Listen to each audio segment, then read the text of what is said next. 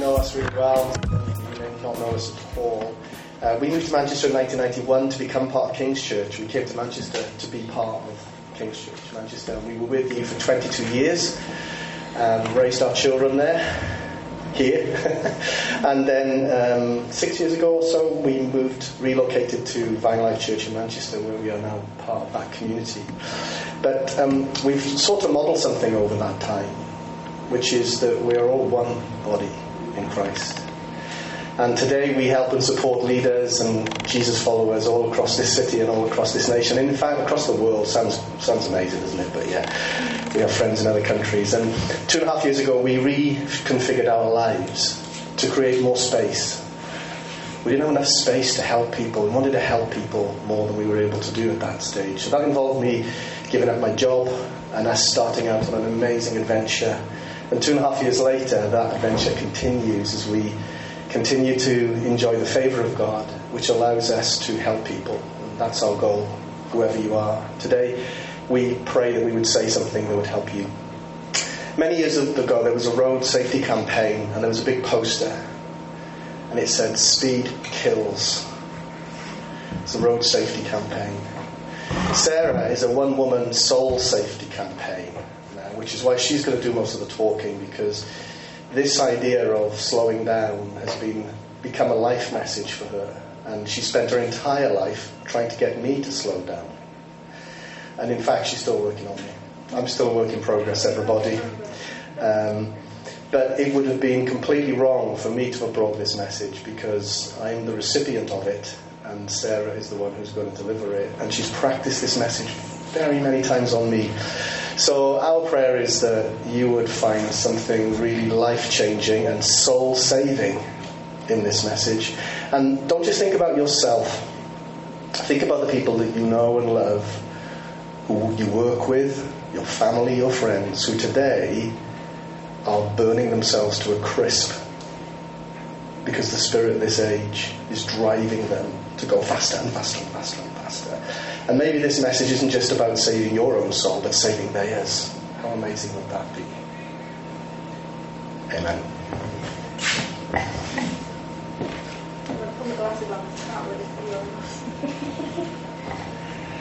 Good morning. It's so amazing to be here.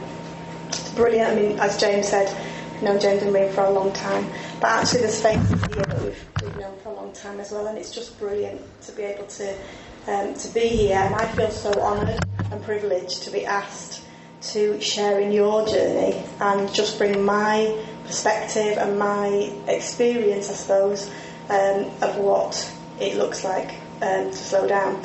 So today, my title, I guess, um, is called Slow Down in Order to Do Nothing. Slow down in order to learn how to rest. It's probably one of my favourite things to talk about, and I know that um, it has probably saved our lives on a number of occasions. Um, I'm not suggesting that we stop everything and become lazy, but what I am saying is that we all need to take some time to slow down, to breathe, to pause, and to learn to do nothing and to learn to rest. And rest is a discipline and it does take time to learn. We've been doing this for quite a long time and we are still learning because we were never meant to live life at 100 miles an hour, 24 7, switched on. And if we don't decide a day to rest, our bodies will do that for us which we found out the hard way. When Mark had his nervous breakdown in 2006, that's what happened. He wasn't listening to his body, and his body decided to pull the plug. So, with all our heart and all our passion, we want to help people to prevent things like that going on. And it is preventable if we can put some of these rhythms and healthy rhythms into our lives to prevent something like that. So there's a question I want to start with. Do you see rest as something important enough to incorporate into your life? So just have a little think about that as I'm talking this morning. Just have that. What does rest? What do you see it as important enough to incorporate it? When I um, finished my last job, which actually was at King's, um, God spoke to me and said, "Your assignment with this particular work and this job is finished." And so I said to him, "Okay, so what's next?" And he said to me, "Nothing." So my next assignment is nothing. I am a firm believer that in order to move on to something else, we need to put something out, something down first. And for me, putting whatever I, I'd done, putting down, I was going to do nothing. People would say to me, "Well, what are you going to do? What are you going to do with your time?" And I was like, "Nothing." Yeah, but what are you going to do? Nothing. and that's exactly what I did because I was on a journey of not being fa- not being defined by what I did, but being defined by who I was. Um, we are human beings before we're human doings, and our identity comes from who we are, not what we do. Um, on our journey, I've got a few friends with me here, a couple of books, and this thing here. Um, and another one of my fellow travellers and friends is a guy called Richard Rohr. And he says it like this When you get your who am I question right, all of your what should I do questions tend to take care of themselves, which I think is brilliant.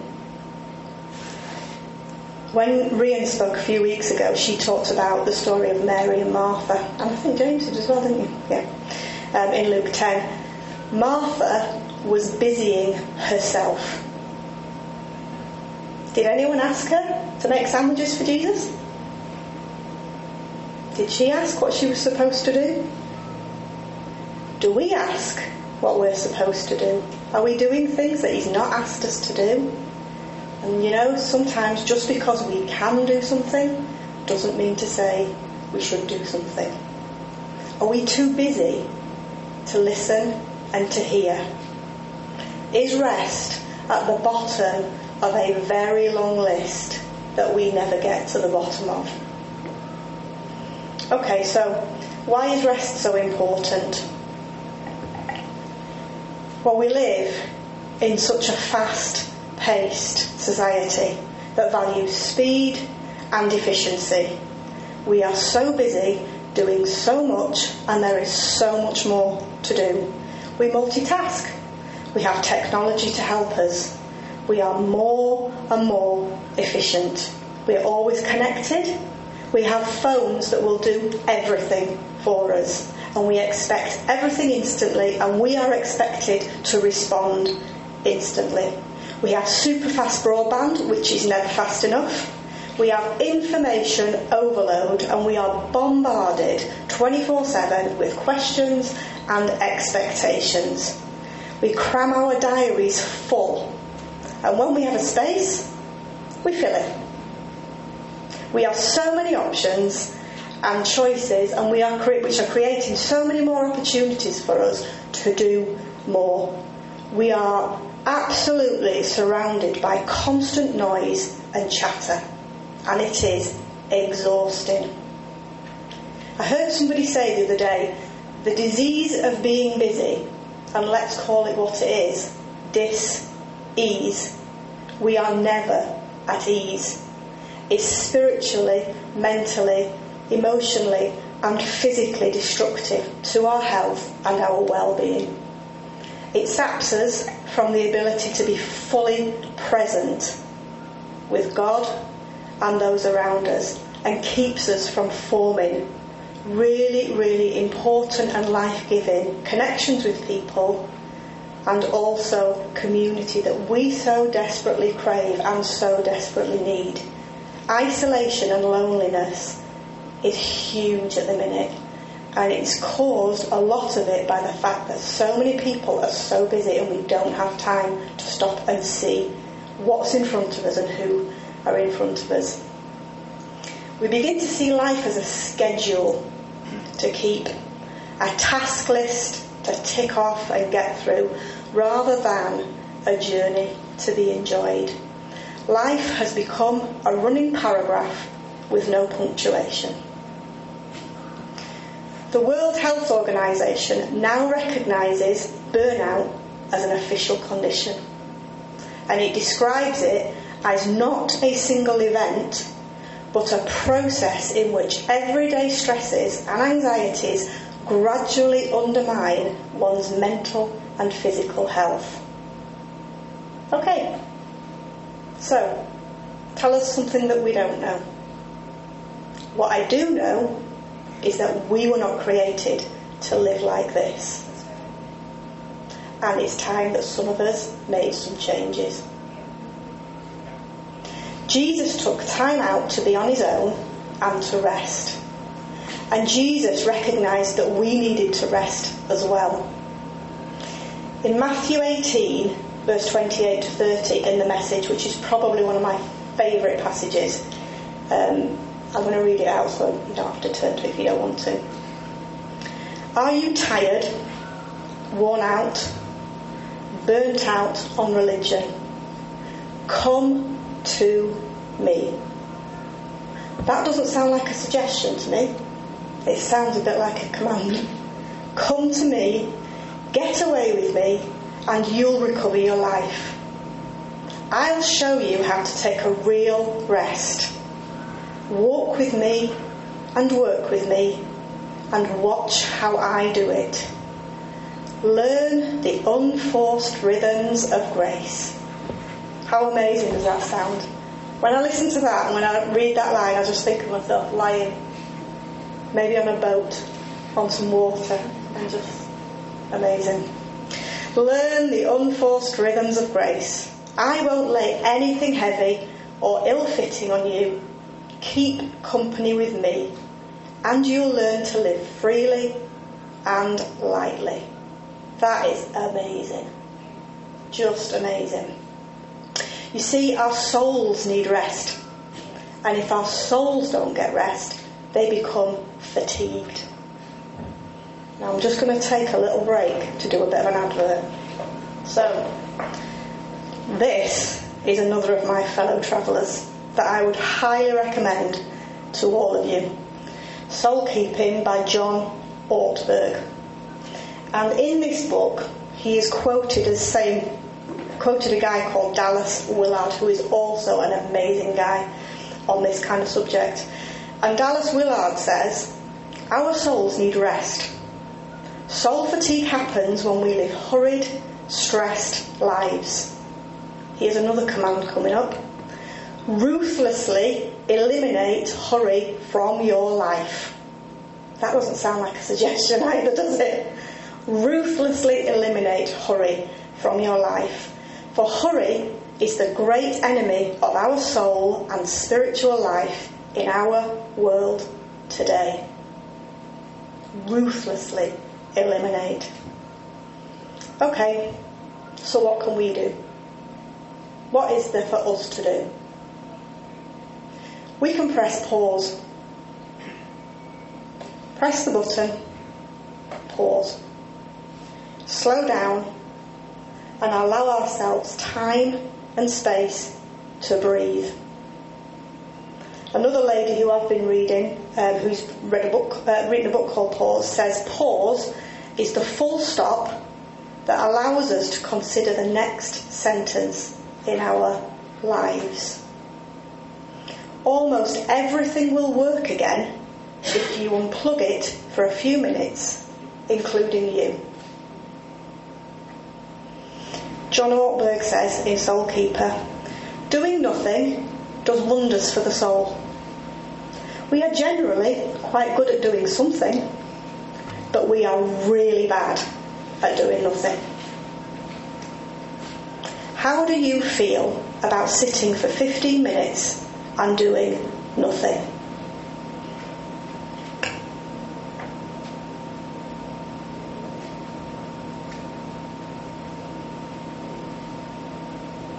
I'm only kidding. I'm not going to not talk for 15 minutes. That'd be really weird for the uh, podcast. It's such a countercultural thing to do in our society today. I'll put it on the floor so it didn't. And actually, in the church as well, it is so easy for us to burn ourselves out on the altar of doing. We're not meant to be living sacrifices. We are meant to be living sacrifices, not burnt offerings. Mark usually says that. If we are no good to anybody else, if we're no good to ourselves, we have to prioritise ourselves in order for us to help anybody else. If we have got nothing, we've got nothing to give, we are empty. We have to be able to look after ourselves in order to give out of our overflow. Otherwise, we run on empty and we end up burning out. And I know for a lot of us, this is a massive challenge. Don't you know how much I've got to do? Have you no idea? I've got children, I've got work, I've got relatives, I've got and and and. The thought of sitting down for some of us is enough to make us twitch. But we can't afford not to incorporate this into our lives. It's a necessary discipline for us to learn if we're going to love ourselves well and if we're going to live well. On our journey of helping others and helping ourselves, we've come to see rest as one of the most important healthy rhythms that we intentionally build into our lives in order for it to create and maintain a balance. It's not something that we do when we reach burnout. If we can learn rest, then we will never reach burnout. So, what is rest? It's not something that we usually incorporate into our lives. Sleep we get up, we eat, we go to work, we come home, we sleep. So sleep is incorporated generally into our lives. I don't think rest is for many of us. So, one of the definitions for rest rest is the cessation of activity which allows us to recharge and regenerate ourselves. It creates places and spaces where we can pause and breathe and rest is essential for our overall well-being, functioning and quality of life. It helps us to bring perspective and recalibrate our lives around what really matters. This is not just physical, but this is mental as well. It's no good for us to say, oh, I'm, gonna, I'm just going to rest and sit down in a chair if our minds are doing gymnastics. One of the really helpful tools that I have found with mental relaxation is mindfulness. And basically, all mindfulness is is a really helpful tool to bring your attention back in focus to where you are right now. Helps to bring your attention back to the present and focuses our, our, our minds on what is going on right now. Rest gives us the time and space to ask ourselves Am I in touch enough with my heart and soul to know how I am?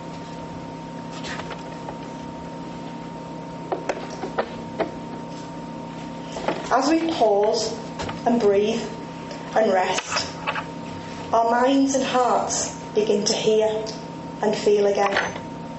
The quieter we become, the more we can hear ourselves, God, and the people around us. We live a much more present life with God, ourselves, and those around us.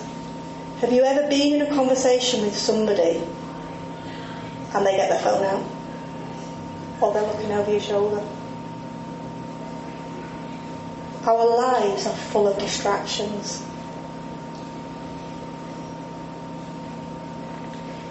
Being in rest allows us to notice what's around us. Have you ever taken a toddler for a walk? they're amazing at slowing us down. They will not be rushed. For a start, they're down here, so they tend to notice what's on the floor. So we jump in every puddle, and that means every puddle. We pick up ladybirds and flowers, and the sense of awe when they find a spider is just incredible. But it's brilliant because it stops us in our tracks and reminds us what is really important. It slows us down. You see, when we rest, our soul is being rejuvenated. It's being regenerated, it's being renewed and re energized.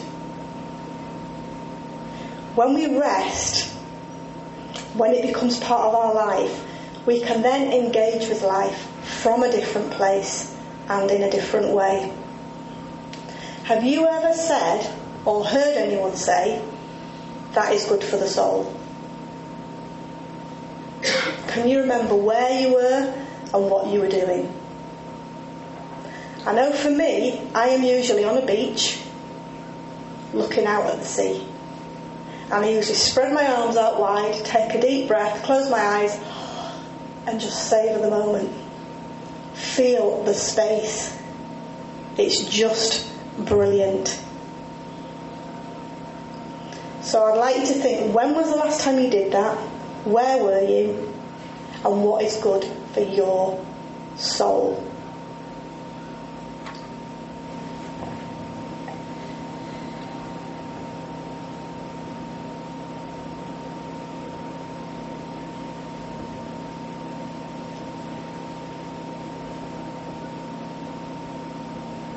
Okay, so just bringing us back into close.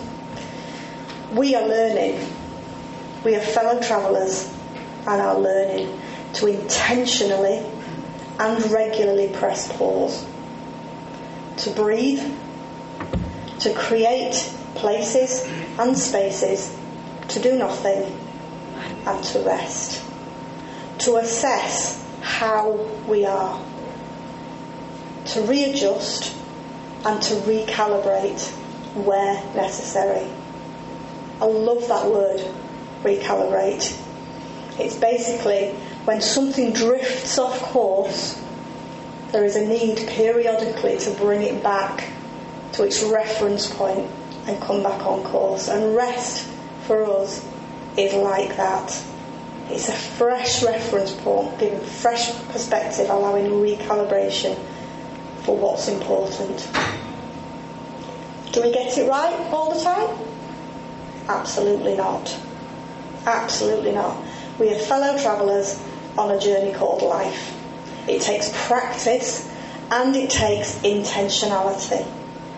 And it has definitely saved our lives on more than one occasion. I heard this quote the other day from a guy called Nathan Morris, who apparently is an actor. And he says, edit your life frequently and ruthlessly. There's that word again. For it is your masterpiece, after all. So I just want to encourage us if you've never or very infrequently practiced this thing called rest, give it a go. If you're doing it, brilliant and keep going.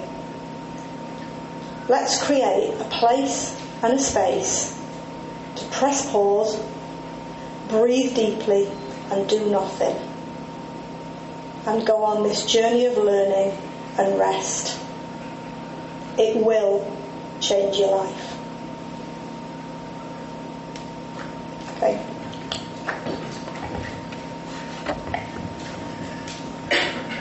Yeah, wow. I'm still learning. We're not experts. We never ever set out to be experts. We are, as Sarah has repeatedly said, fellow travellers. And Jesus is the ultimate in fellow travellers. You know, in Matthew 11, the passage that Sarah read out, in the more traditional translations, that is the passage where Jesus says, Take my yoke upon you. Yeah.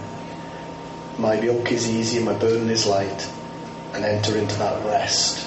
and that yoke isn't a responsibility. The picture there that Jesus is offering us is that He is yoked together with us. And when you are co yoked with Jesus, the beautiful thing about that is you get to go at the same speed as Him, and He gets to go at the same speed as you. So being yoked to Jesus is the ultimate countercultural thing to do because you are no longer allowing the spirit of this age to determine how fast you go. You're yoked to Jesus and you go as fast as Him. And when He stops, we stop. It's a beautiful picture.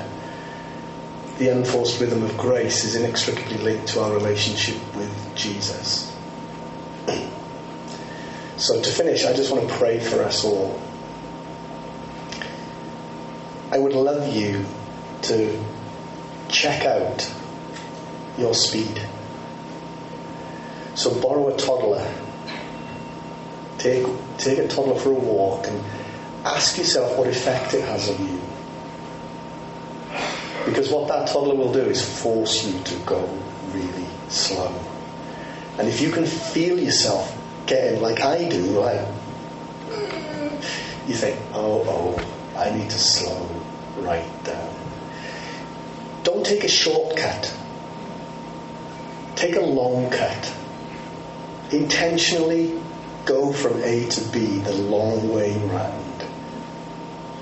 And practice the art of going more slowly. Just a couple of ideas that Sarah's already mentioned. Let's pray.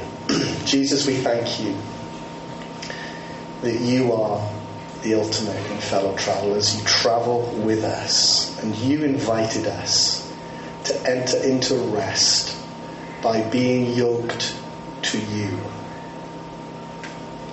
I pray for myself, I pray for all of us in this room, for everyone who will hear this message, maybe, that you would help us to press pause to take stock of our lives, to do a speed check. And Holy Spirit, together with you, that we would figure out what it looks like to make changes where necessary so that we can embrace those unforced rhythms of grace that allow us to live sacrificially that prevent us from becoming a burnt offering.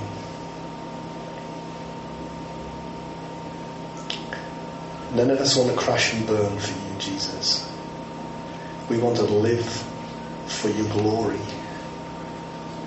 And to do that really well, we recognize that we need to figure out what it is to embrace those unforced rhythms of grace. And Father, we ask you in Jesus' name to help every single one of us to do that. And if we spot it in other people, help us to be able to reach out and help them to live well in Jesus' name. Amen.